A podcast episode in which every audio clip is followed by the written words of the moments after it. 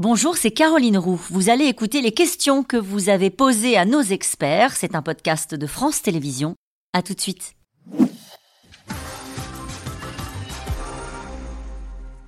Corée a gagné, la Russie a attaqué la centrale de Zaporizhia Morgan dans le Tarn-et-Garonne. Avec vous, Irina Dimitrichine a bloqué peut-être la progression ukrainienne. N'oublions pas que les, après l'inondation, euh, suite à l'explosion du barrage, les troupes russes ont été déplacées vers d'autres zones du front, à rendre inopérant euh, donc euh, une partie du territoire et du potentiel économique euh, ukrainien, raviver euh, donc euh, ce, chantage nucléaire que la Russie exerce et donc par là même essayer de, déplacer le point de pression et tout simplement de pratiquer cette terre brûlée et, le pouvoir de nuisance qui est l'arme qu'elle manie beaucoup.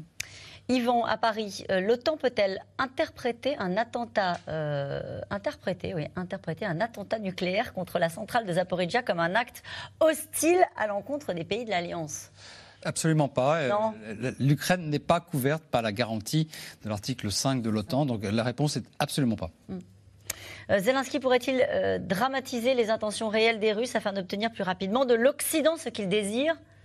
Est-ce qu'il l'a fait depuis le début surjouer des situations pour euh, obtenir davantage. Oui, mais il n'a pas tort. Je veux mm. dire, euh, il, a raison de bousculer un peu les Occidentaux. On en parlait au début. Les Occidentaux ont été très timides, ont grimpé progressivement dans la, fourniture d'armement, etc. Et donc, il a raison de dire qu'il avait besoin de tout l'équipement dès le début, alors qu'il y a de l'équipement qui n'est arrivé qu'au bout d'un an ou un peu plus euh, de la guerre. Donc, il, défend son pays. Il hein, ne faut pas l'oublier quand même. Hein. C'est ce que j'allais dire. La disproportion entre leur situation et la nôtre est tellement importante euh, qu'il quelquefois il faut un peu dramatiser le, enfin en tout cas dramatiser, mettre un peu de dramaturgie là-dedans pour essayer de mobiliser les, Occidentaux. Bruno Tertrais, dans le moment dans lequel nous sommes de cette contre-offensive, est-ce que les Occidentaux vont renvoyer de nouveau des armes? Sont-ils en train de le faire? Y a-t-il des moyens supplémentaires qui vont être envoyés? Ce sont des processus qui mettent beaucoup de temps, il y a beaucoup de lourdeur, et donc il est difficile d'accélérer comme ça au jour le jour. C'est pas un curseur que l'on peut euh, mettre dans un sens ou dans un autre. On peut pas du jour au lendemain accélérer les livraisons pour que dans trois jours ou quatre jours ou une semaine, ça a un impact sur le champ de bataille.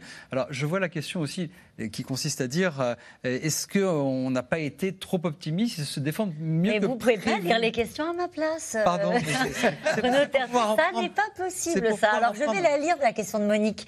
Euh, les Russes se défendent mieux que prévu. N'a-t-on pas été trop euh, optimiste Je ne sais pas qui est on et je ne sais pas ce qui, avait, qui était prévu. Il y a, la majorité des experts sont restés extrêmement prudents sur la manière dont ça allait se dérouler. Vous savez, dans toute guerre, et le général sait ça mieux que moi, il y a toujours un moment où, parce que ça va moins vite que ce qu'on espère, c'est l'enlisement. On n'a pas encore non, mais ça peut arriver dans 15 Ça va arriver rapidement. Général Non, simplement sur les équipements D'abord, les Américains ont déjà dit qu'ils allaient remplacer les équipements qui sont détruits, premier point.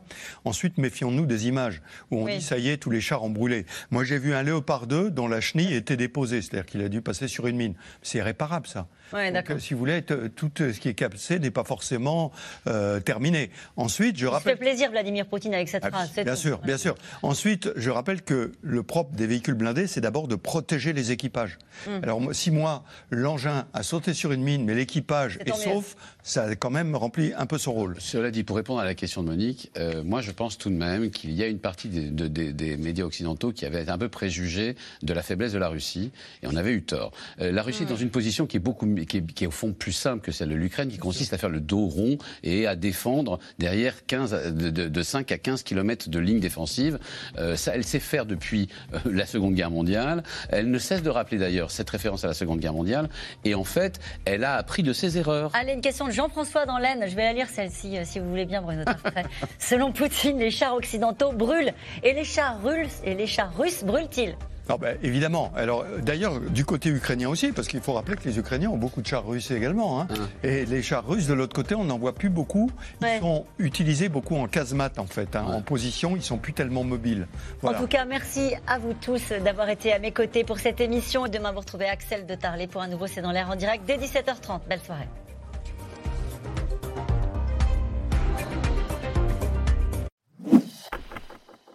Merci d'avoir écouté C'est dans l'air. Comme vous le savez, vous pouvez désormais écouter l'intégrale, mais aussi l'invité ou vos questions à nos experts. Tous ces podcasts sont disponibles gratuitement sur toutes les plateformes de streaming audio. Et pour le replay vidéo, c'est sur France.tv, bien évidemment. À bientôt.